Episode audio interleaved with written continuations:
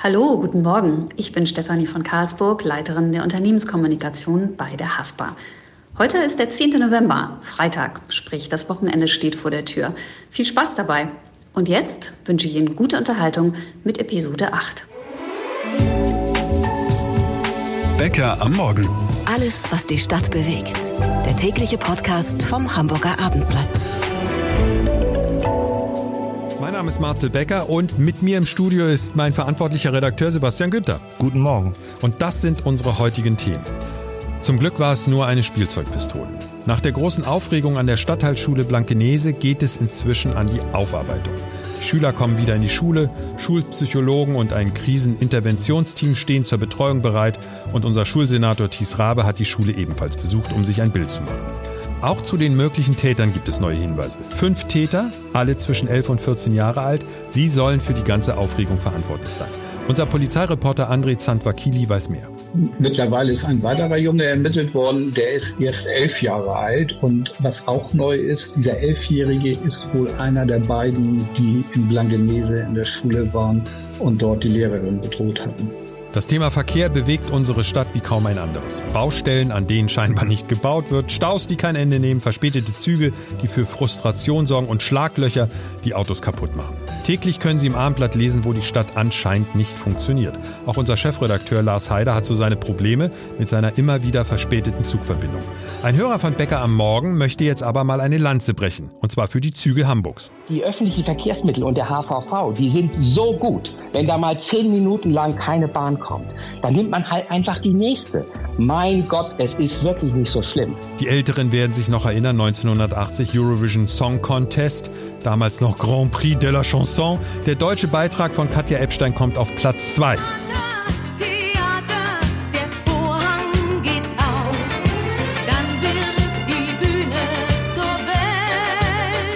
Theater ist in unserer Stadt hier in Hamburg ganz besonders wichtig. Unsere Kulturchefin Maike Schiller berichtet uns von einer ganz besonderen Theateraufführung im Deutschen Schauspielhaus und das Wichtigste ist, für die gibt es auch noch Karten. Es war ein Schock, als die ersten Nachrichten kamen. Bewaffnete in einer Schule, eine Lehrerin wird vor den Augen ihrer geschockten Klasse bedroht und auch Tage danach möchte man sich nicht vorstellen, wie es vielleicht den Eltern in diesem Moment gegangen ist, als sie davon erfahren haben. Zum Glück ist die Sache gut ausgegangen. Es war nur eine Spielzeugpistole, die Täter selber noch Kinder. Unser Polizeireporter André Zandwakili weiß mehr. Mittlerweile ist ein weiterer Junge ermittelt worden, der ist erst elf Jahre alt. Und was auch neu ist, dieser Elfjährige ist wohl einer der beiden, die in Blankenese in der Schule waren und dort die Lehrerin bedroht hatten. Können wir irgendwas, ich, das ist jetzt wahrscheinlich auch ein bisschen eine verrückte Frage, weil das, was die ja gemacht haben, ist ja einfach nur bescheuert und gefährlich. Darüber müssen wir nicht streiten. Aber was haben die sich dabei gedacht? Haben die sich schon geäußert? Nee, also wüsste ich nicht. Es ist ja sowieso schwierig, Kinder äh, polizeilich zu vernehmen. Aber ich glaube, das wird auch deren ganz eigenes Geheimnis bleiben. Was ich weiß, eigentlich sind die Jungs äh, nicht besonders auffällig gewesen. Ich glaube, einer hatte mal was mit einer Körperverletzung, einer was mit einem Ladendiebstahl. Aber es sind nicht irgendwie so Intensivtäter oder wo man sagt, ja, bei dem habe ich das erwartet.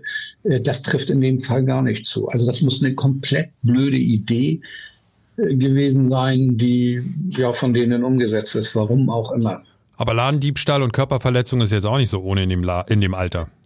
Ja, also ich sag mal, dass so ein, so, ein, so ein Kind mal lange Finger macht, vielleicht als Mutprobe und so, das würde ich nicht zu hoch einstufen. Körperverletzung ist man ja heute äh, schnell bei der Sache. Da gibt es ja selbst Polizeieinsätze in Kindergärten, wenn Erzieher da die rufen, weil sich irgendwelche Kinder gestritten haben. Also da, das würde ich nicht, nicht so, so bewerten. André, jetzt kommt die Frage, bei der natürlich der eine oder andere vielleicht zusammenzuckt. Was können wir über den Hintergrund der Kinder sagen? Woher kommen die? Was für, was für Familienzusammenhänge sind das? Also äh, über die Familien weiß ich nichts direkt. Äh, ich weiß mittlerweile, dass wohl hm, vielleicht nicht alle, aber die meisten äh, auf die Schule an der Mendelssohnstraße gehen, die, wo ja auch die zweite Bedrohung war, wonach es auch diese vier Festnahmen gab. Äh, ich weiß, dass äh, von den Kindern, von den fünf, vier Migrationshintergrund haben, eins ist ein Deutscher. Ja, das ist es, aber sonst sind die halt nicht nichts besonders auffällig oder sonst was gewesen. Eine Sache zum Schluss, das ist natürlich jetzt so ein Allgemeinplatz, aber am Ende musst du dich natürlich immer fragen bei so einer Geschichte, was machen eigentlich die Eltern? Weil das ist einfach der Verantwortungsbereich der Eltern, dass die Kinder keinen Mist machen, oder? Ja, das ist der erste, aber was anderes frage ich mich auch. Die waren nämlich vormittags in der Schule und eigentlich hätten sie da selbst in die Schule gehört. Und dann frage ich mich, wer hat eigentlich da die Aufsicht verletzt, äh, wenn die eigentlich im Unterricht hätten sitzen müssen. Also das kann sein, dass sie nicht zur Schule geschickt worden sind, es kann sein, dass sie geschwänzt haben, es kann sein, dass sie aus der Schule abgehauen sind, keine Ahnung. Aber das sollte man irgendwie nochmal klären und auch nochmal zum Thema machen. Was sind jetzt die nächsten Schritte? Was wird denn da noch passieren? Die sind ja zum Teil gar nicht strafmündig. Nein, also da wird strafrechtlich wohl nichts passieren. Bei dem 14-Jährigen wird man wahrscheinlich gucken, wie seine Tatbeteiligung ist, ob welche Straftatbestände vorliegen und wird das denn nach dem Jugendstrafrecht abhandeln. Das Zweite ist, man wird natürlich auch prüfen, ob man diese Kosten des Polizeieinsatzes weitergeben kann. Und da wären die natürlich erste Adresse. Vielen Dank, André, für diese Information. Gestern gab es einen ganz besonderen Moment auf unserer Konferenz, weil wir wurden selber kritisiert, beziehungsweise uns wurde einmal der Spiegel vorgehalten und zwar von intern. Normalerweise sind das ja Eindrücke, die wir von außen bekommen. Aber gestern war es so, dass auf der Frühkonferenz unser stellvertretender Chefredakteur Matthias Igen etwas sehr Interessantes gesagt hat zur Berichterstattung rund um das Thema vermeintlicher Amoklauf. Und Matthias, diesen Moment fanden wir so spannend, dass wir gesagt haben, da lass uns doch auch mal die Hörer dran teilnehmen in unserem Podcast. Du hast auch einen Kommentar dazu geschrieben, können wir auch gleich nochmal drüber sprechen. Was genau hast du damit gemeint nach dem Motto, wir sollten einmal innehalten? Na, ich habe mir die Frage gestellt, wie die Wirkung dieser Nachrichten, die da aus dem Stadtteil Blankenese kamen, eigentlich wirken. Ich habe am Mittwoch gleich drei Anrufe, SMS, WhatsApp bekommen von Freunden, weil eine unserer Töchter in Blankenese zur Schule geht, auf eine andere Schule, aber egal. Und alle drei haben sich gefragt, wie geht's eurer Tochter? Und das Spannende war, die kam aus Österreich, Belgien und Spanien. Diese das heißt, Anfrage. die Nachricht ist bis dahin vorgedrungen. Die Nachricht ging also weit über unsere Grenzen hinaus. Und wenn wir dann sehen, was wirklich passiert ist, bekommt man Eindruck, wie sich auch Nachrichten, so halbgare Nachrichten immer weiter fortpflanzen und ja weiter erzählt werden, wie wir das früher von Stille Post kennen. Der spannende Punkt daran ist aber auch, wir müssen ja mal überlegen, wo würden wir denn tatsächlich ansetzen? Wir können es ja mal durchspielen. Das erste ist die Lehrerin, die bedroht wurde. Also ich würde jetzt spontan sagen, das kann man von dieser Person, die da bedroht wird, in dem Moment nicht erwarten, dass sie möglicherweise eine Spielzeugpistole von einer echten Pistole unterscheidet, oder? Nein, das kann man nicht. Also und ich habe auch versucht in dem Kommentar auf das, was Journalisten immer gerne machen, komplett zu verzichten, nämlich auf Schuldzuweisung. Ich finde weder die Polizei hat Schuld. Genau, hat die muss ja ausrücken. Genau, noch die Lehrerin, noch auch die Medien, denn am Ende des Tages ist es ja so, wir berichten ja über das, was die Menschen lesen, hören und schauen wollen. Und, und wir müssen ja, wir nicht ganz unabhängig von dem Publikumsgeschmack. Ja, wir müssen ja fairerweise zugeben, ich finde, lass uns das mal ganz ehrlich besprechen. Wir wissen auf der einen Seite, dass wir immer so ein gewisses Unwohlsein haben bei solchen Themen. Weil wie weit gehen wir denn tatsächlich in der Berichterstattung als Journalisten? Das hat jetzt mit dem Abendblatt ja erstmal noch gar nichts zu tun. Das haben ja fast alle Journalisten. Die einen sagen, wir müssen richtig viel, die anderen sagen, ah, bloß gar nichts. Und wir versuchen das ja möglichst objektiv, subjektiv oder subjektiv, objektiv zu, im Stil des Abendblatts zu betreiben, aber wir sehen auch, was am meisten geklickt wird. Und wir müssen fairerweise zugeben, dass solche Themen natürlich immer ganz weit oben stehen. Aber die, jetzt haben wir die Lehrer und die Polizei, die reagieren muss, jetzt sagst du, die Medien, die kommen auch nicht so richtig raus. Ist es nicht vielleicht auch im Zeitalter von Internet dieser Druck, dass Nachrichten blitzschnell um die Welt gehen? Wenn ich teilweise englische Zeitungen lese auf der Homepage, da sind Meldungen aus Deutschland oder auch aus Hamburg drin, wo ich sage, wie kommen die dazu, das zu berichten? Also wir sind in so einem Strudel drin, wo wir ja alle manchmal nicht so richtig wissen, wie wir rauskommen. Und ich muss eine Sache auch noch dazu sagen, Matthias, ich fand unsere Berichterstattung, und das sage ich jetzt nicht nur, weil ich hier arbeite, fand ich völlig in Ordnung.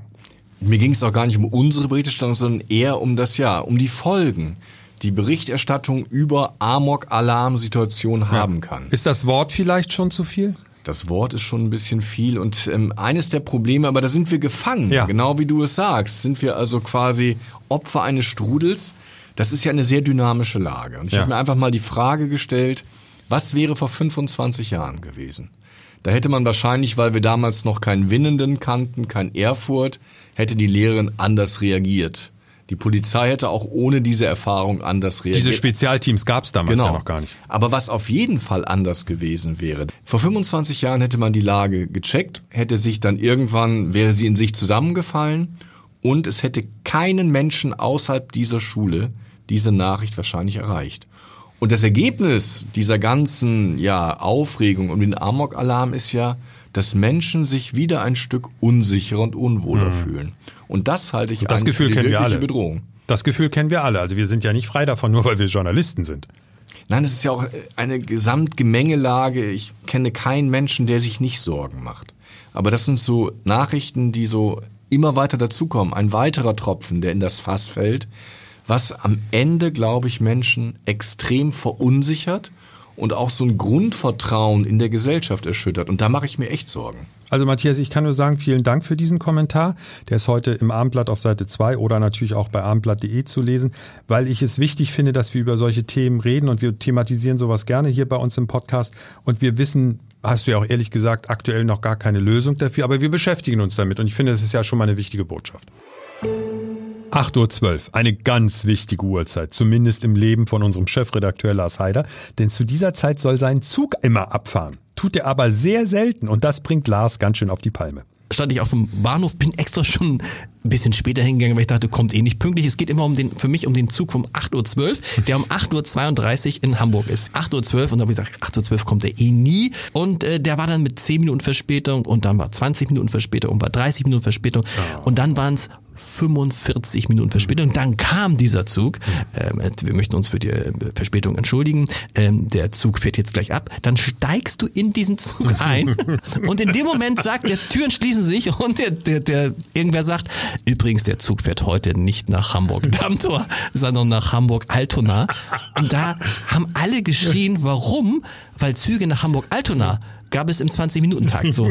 Und das Problem ist, das ist jeden Tag und ich mache jetzt, ich mache das seit einem Jahr, schlimmer geht's nicht. Und ich muss es leider sagen, es ist, es ist eine Katastrophe. Es ist immer dann, dass man morgens sofort merkt, dieses Land funktioniert halt nicht mehr. Oha, harte Worte von unserem Chefredakteur. Ein Hörer von Becker am Morgen hat diese Kritik ebenfalls mitbekommen und sich bei uns gemeldet. Und er ist jetzt auch schon bei Becker am Morgen am Telefon. Florian Wittmann, was sagst du zu der Kritik von Lars? Ja, also ich kann die zwar verstehen, die Kritik, das ist natürlich klar, aber das ist ja der berühmte One-Panel.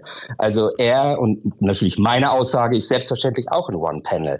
Äh, ich kann das gut verstehen, wenn man irgendwo, ich weiß nicht, wo wohnt er, in Bad Oldesloe oder Arnsburg, würde ich mal tippen, so wie er gesagt hat, 20 Minuten braucht er, bis er in der Innenstadt ist. Wenn man da immer steht, kann ich das wahnsinnig gut verstehen und dann ist die Bahn, wenn sie 40 Minuten später kommt, oder wie er gesagt hat, äh, ist sie auch noch knallevoll. Alles d'accord. Aber andererseits nervt mich dieses Bahnbashing mega, wirklich, weil es gibt kein Mensch beschwert sich darüber, wenn ein Flugzeug irgendwie zu spät ist. Und das passiert alle naslang. Gut, seit Corona wird nicht mehr so viel nach Köln geflogen oder nach München geflogen, sondern das wird jetzt eher über Teams gemacht oder über Zoom. Das ist ja auch schön. Aber was ich wirklich nicht verstehe, die öffentlichen Verkehrsmittel und der HVV, die sind so gut. Wenn da mal zehn Minuten lang keine Bahn kommt, dann nimmt man halt einfach die nächste. Mein Gott, es ist wirklich nicht so schlimm. Und ich habe natürlich das Privileg, dass ich in Altona wohne, direkt am Altonaer Bahnhof. Ich habe sozusagen immer entweder einen Bus oder eine Bahn vor der Nase und komme auch eigentlich nie zu spät. Und mich nervt das einfach höllisch, dass die Leute sich so wahnsinnig über den HVV aufregen. Ich finde den HVV super und ich glaube, dass das, was die jetzt vorhaben mit der Änderung, was glaube ich mit dem nächsten Wechsel, ich glaube 9. Dezember oder so ist bei denen äh, irgendwie die Umstellung, da wird noch mal ganz viel passieren. Also gerade gerade auch die Bezirke, die schlecht angefahren wurden, wie Harburg oder Wilhelmsburg, wo wirklich immer voll ist, das wird sich total gut entspannen. Und die machen auch wahnsinnig viel. Und ich verstehe es einfach nicht, warum sich die Leute immer nur darüber aufregen. Aber wenn du auf dem Bahnsteig stehst und jedes Mal kommt deine Bahn zu spät, wärst du da ja, nicht genervt, auch wenn du in Altona wohnst? Deswegen habe ich ja gesagt, ich habe auch Verständnis für Lars Heider. Das ist, das, das ist mir schon klar. Aber äh, ja, es ist, es ist nun mal so, wenn man sich dafür entscheidet, dass man irgendwie nach Ahrensburg ins Grüne zieht, dann muss man auch damit rechnen, dass es eben halt nicht so gut funktioniert. Und ganz ehrlich, der Reparaturstau der Bahn hat mit dem HVV nur bedingt was zu tun, sondern das ist etwas, was wir seit zig Jahren, seit Jahrzehnten hinter uns herschieben. Das sind die ganzen CSU-Verkehrsminister von Herrn Ramsauer bis Herrn Bernd Scheuer, die das alles aufgeschoben haben. Die haben immer nur die Straße, Straße, Straße vorgeschoben und haben alles, was an äh, Reparaturen nötig war bei der Bahn, haben sie einfach vernachlässigt. Und das führt dazu Weichenstörungen überall. Man sieht ja, wie das auch im, Bundesver in, im bundesweiten Verkehr ist auch. Da ist es natürlich auch eine Katastrophe, wie das läuft. Aber es liegt halt auch daran, dass da nicht richtig investiert wurde. Und bis das aufgearbeitet wird, das wird natürlich Jahre, Jahrzehnte noch dauern. Aber es geht mir, wie gesagt, da kann ich mich nur wiederholen, es geht mir tierisch auf die Nerven, dass es immer nur auf den HVV geschoben wird. Der HVV ist in meinen Augen super. Und dann sagen wir doch einfach mal gemeinsam, wenn wir dich jetzt richtig verstehen als Hörer unseres Podcasts, Florian, Lars Haider, selbst schuld mit dem Rausziehen und zweitens wein nicht. Ich würde äh, dir voll und ganz zustimmen. Egal welche Meinung man hat, der Verkehr bewegt unsere Stadt. Und verantwortlich für den Verkehr ist hier, richtig, Agnes Tjax, der Verkehrssenator von den Grünen. Wir haben Agnes Tjax zu uns in den Podcast eingeladen, zu uns hier ins Studio beim Hamburger Abendblatt. Und er kommt zu Bäcker am Morgen und stellt sich unseren Fragen. Und zwar am Dienstag. Katharina Fegebank, stellvertretende Bürgermeisterin unserer Stadt und grüne Parteikollegin von ihm, hat Folgendes über den Mann gesagt. Wir haben so viele Straßenkilometer jetzt schon saniert. Äh, Herr Tjax, der das äh, uns und ich hoffe der Stadt auch immer wieder sagt, natürlich müssen Straßen saniert werden. Gucken sich andere Bundesländer an, wo Brücken über Monate oder Jahre gesperrt sind, weil nicht mehr befahrbar, wo man über Rumpel- und Buckelpissen fährt. Also eigentlich sind das sehr gute Nachrichten, äh, einen grünen Verkehrssenator zu haben, dem die Straße genauso wichtig ist wie die Schiene und auch äh, der Ausbau von Radverkehr. Ein ganz großes Lob von Katharina Fegebank für Agnes Tjax. Und wir sind sehr gespannt, nämlich auf seine Antworten, auf unsere Fragen zum Thema Verkehr. Und natürlich haben wir auch unseren bahngeplagten Chefredakteur dazu eingeladen, Lars Haider. Die beiden zusammen im Interview bei uns. Am Dienstag ist es soweit, dann ist der Hamburger Verkehrssenator bei uns zu Gast. Jetzt haben wir eine doppelte Premiere. Zum ersten Mal bei Becker am Morgen haben wir Theater drin und dann geht es auch noch um ein Theaterstück. Und deswegen natürlich dann auch unsere Chefin, also unsere Kulturchefin, Maike Schiller. Guten Morgen. Guten Morgen. Welches Theaterstück willst du uns jetzt fürs Wochenende ans Herz legen?